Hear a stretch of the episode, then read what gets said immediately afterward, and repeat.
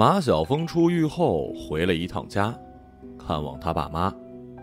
他的爸爸老马已经五十七岁了，更加干瘦，仍然一直沉默寡言。他妈妈刘秀燕呢，也已经五十五岁了，患了帕金森，双手总是抖个不停。吃饭的时候呢，刘秀燕将锅里的腊肉用抖动的双手夹向了马小峰，马小峰终于忍不住眼泪了。在家的日子，马小峰和爸妈还是彼此一句话都不说。马老大无事呢，就抽着旱烟或者去山里放牛，而刘秀燕盯着电视看个不停。马小峰不说自己在监狱的这十多年怎么过的，他的爸妈也就不多问。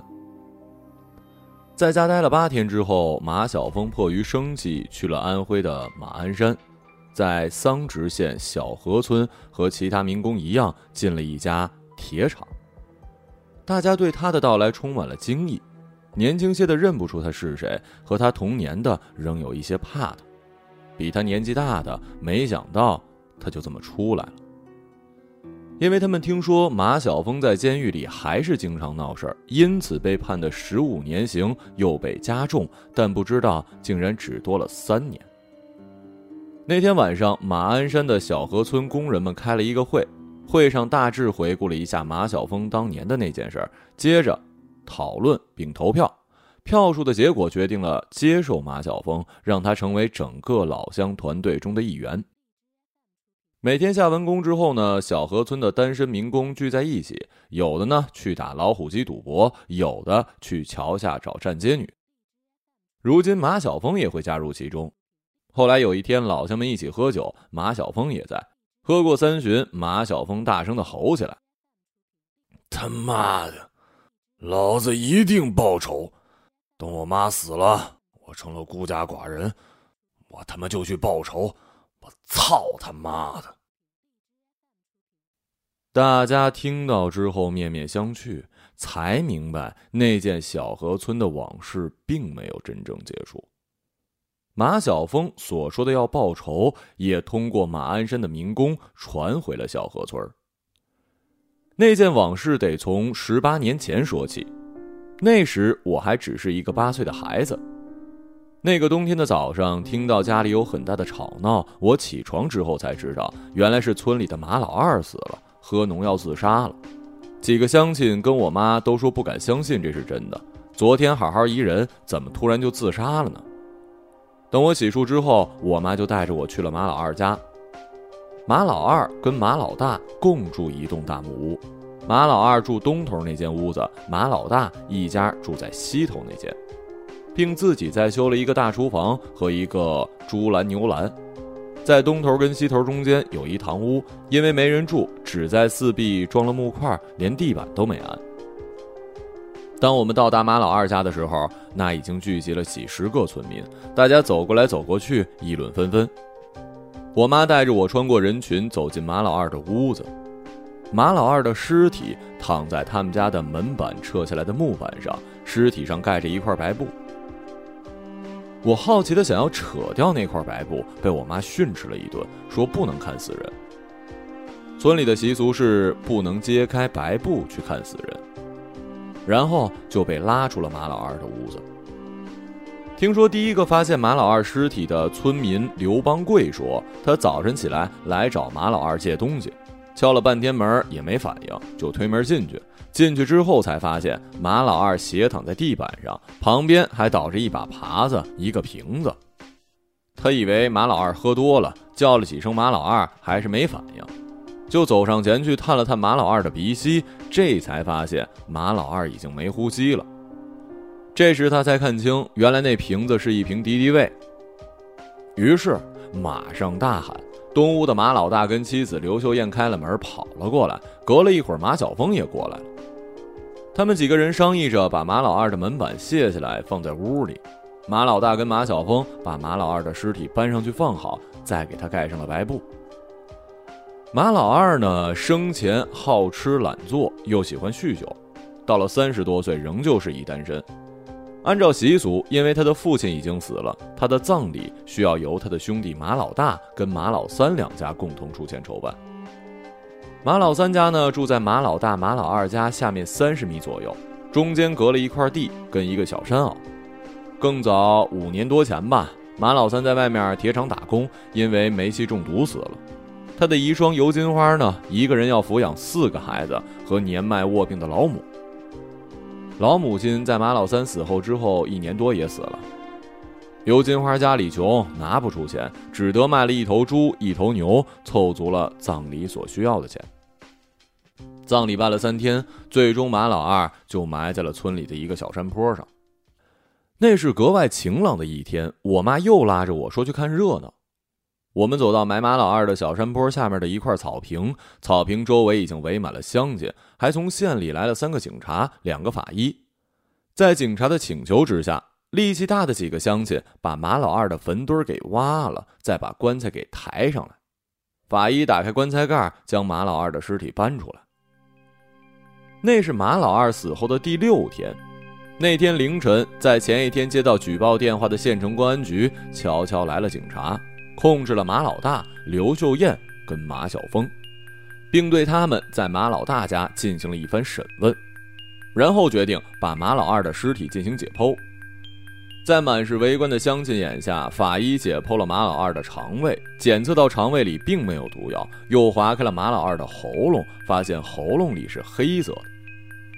法医当场解释，这是由于毒品是在马老二死之后才灌进去，由于他已死，因而毒药只入喉，不能进胃。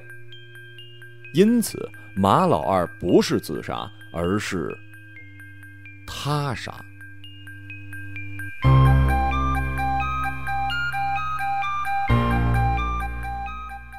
警察带走了三个嫌疑人。到第二天，回到小河村的只剩下了马老大跟刘秀艳俩人。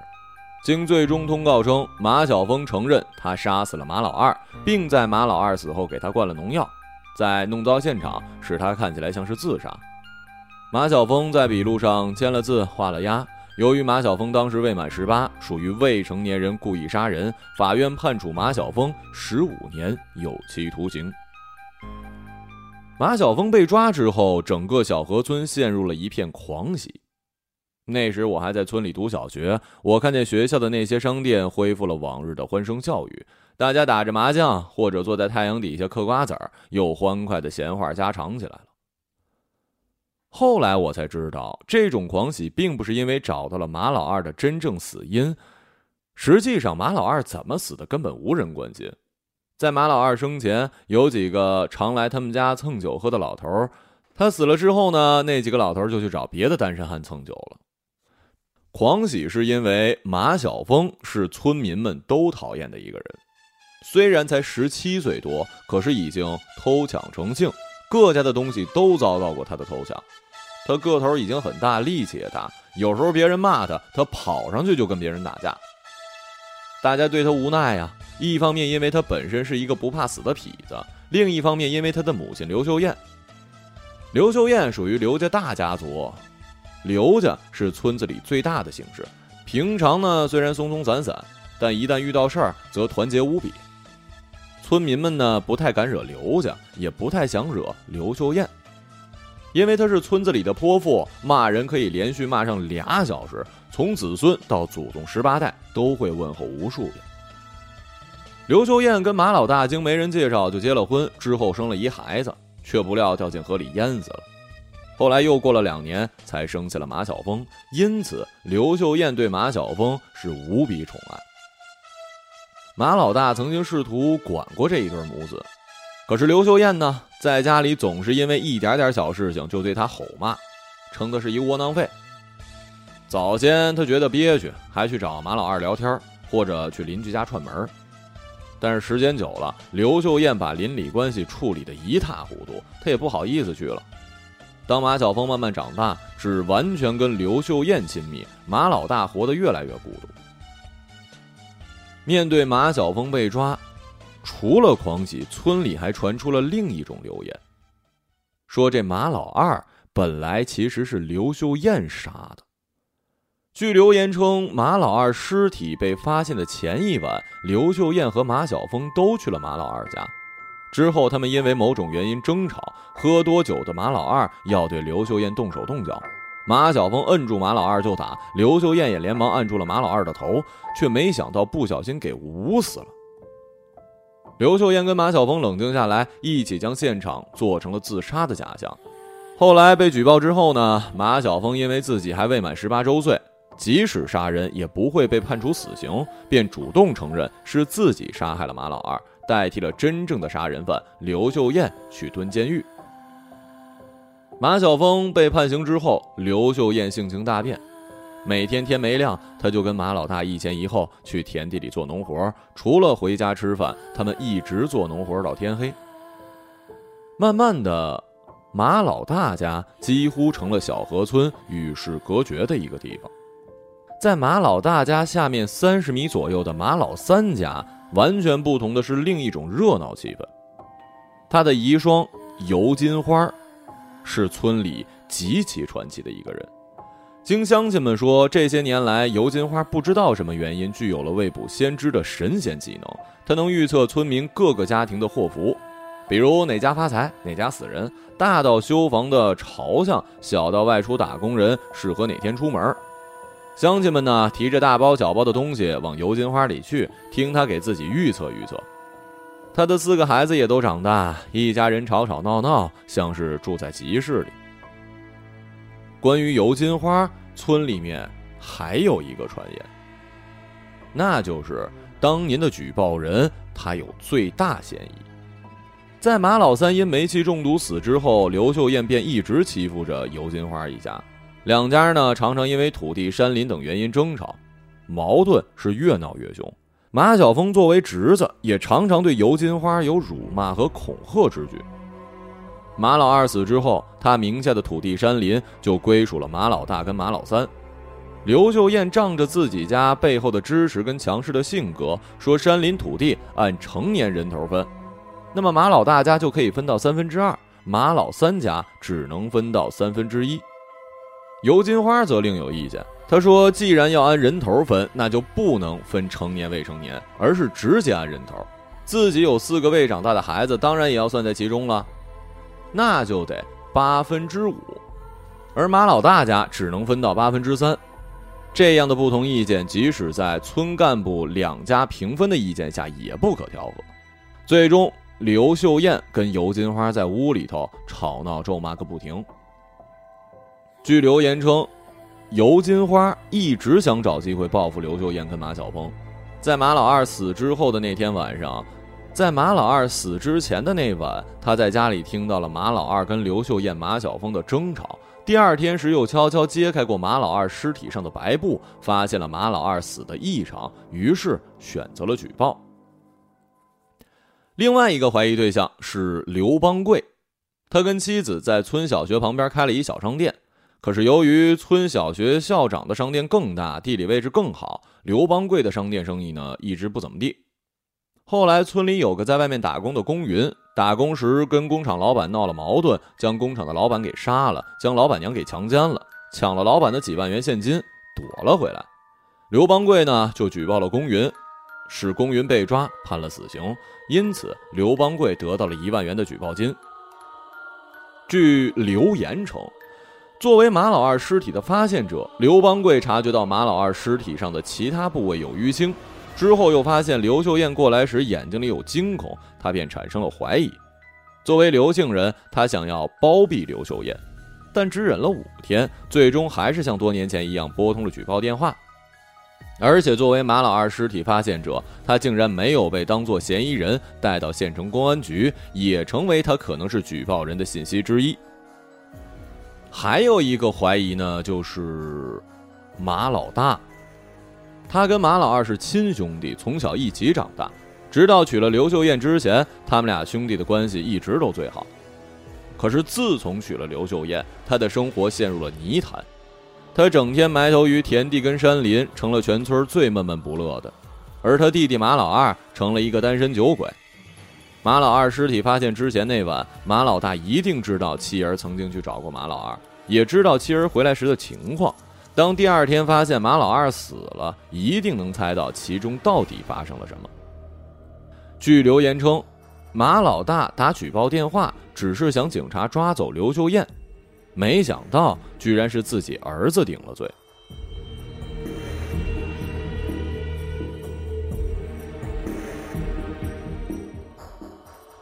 马老二之死作为一件谜案，一直只以各种流言传播着。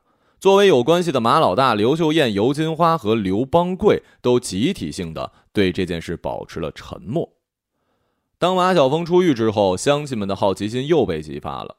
一方面恐惧于马小峰还会做出什么恶事儿，一方面呢又想从马小峰口中套出真相。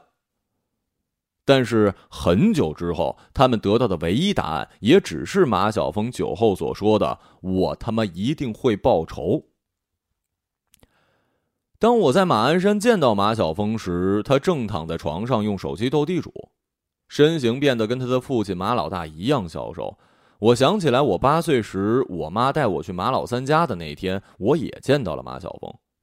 当时他是一个人坐在屋前的一把凳子上，不停的抽烟，烟雾在他脑袋间绕来绕去。这让我想起了武侠小说里那些正在练神功的人。此时他似乎比我小时候见到他的时候瘦小了。我告诉他我的名字，问他记不记得我。他想了想，摇摇头。直到我说了我爸跟我妈的名字，他才按下了手机暂停键，直起身子。原来是你啊！这么大了。他又问我爸妈还好吗？我回答说都挺好。作为法学院毕业的学生，我在马鞍山待了一周，主要是跟马小峰在一起。这期间呢，除了上工，他每天用手机玩一两个小时的斗地主。赌博输了五千多，睡了一个胖胖的妓女，独自喝了一顿酒，和我喝了两顿。喝酒过程中，我问他，他为什么一定要报仇？老子本来什么事儿都没有，大家都把我二叔当成自杀，可那个狗日的告密呢，让老子白白蹲了十多年监狱，这个仇能不报吗？那告密者是谁呀？呃，我听到村里有三种流言。我说了那三个告密嫌疑人，只有当我说到尤金花的时候，我发现他的表情是带着愤怒甚至仇恨的。接着我还问他，是怎么知道那个狗日的告密者是谁的？是不是从警察那儿知道了举报电话的内容？知道个鬼啊！直觉，一定不会错。最后，我问马老二到底怎么死的，他闭口不答，叫我最好不要打听。有些事知道太多，对你没好处。哦，最后忘了告诉大家了，嗯，我叫刘鹏，刘邦贵的儿子。和马小峰那次喝酒聊天之后，我知道我爸安全了。自从马小峰出狱，我爸就再也没有睡过安稳觉。当年他拨通电话举报，是为了让我们一家过上比较富裕的生活。我爸举报的时候，我听到了。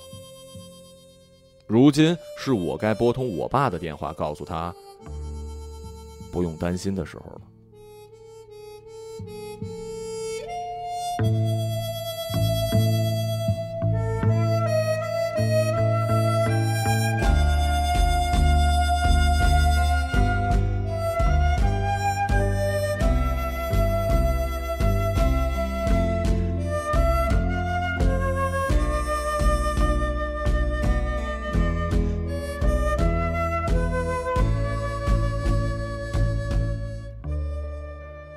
一个朗读者，马晓成。